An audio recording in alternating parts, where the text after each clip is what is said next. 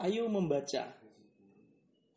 Diambil dari buku subtema 2, Indahnya Keragaman Budaya Negeriku. Judul, Orang Kanekes, si suku Baduy. Banten merupakan sebuah provinsi di Pulau Jawa bagian barat.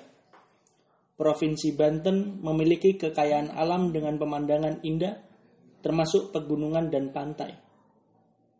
Di Pegunungan Kendeng, dengan ketinggian 600 meter dari permukaan air laut, tinggal masyarakat adat yang biasa kita sebut suku Baduy.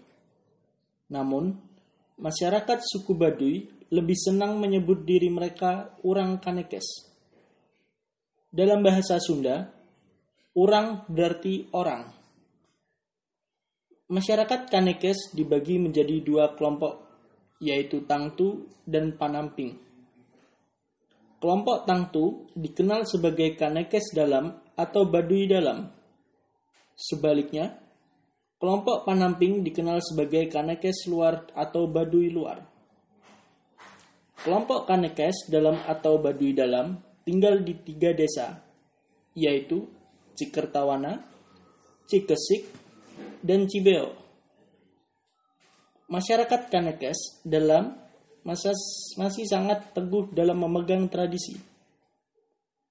Mereka tidak menggunakan alat-alat elektronika, tidak menggunakan alas kaki, tidak menggunakan kendaraan sebagai alat transportasi, serta mengenakan pakaian adat yang ditenun dan dijahit sendiri.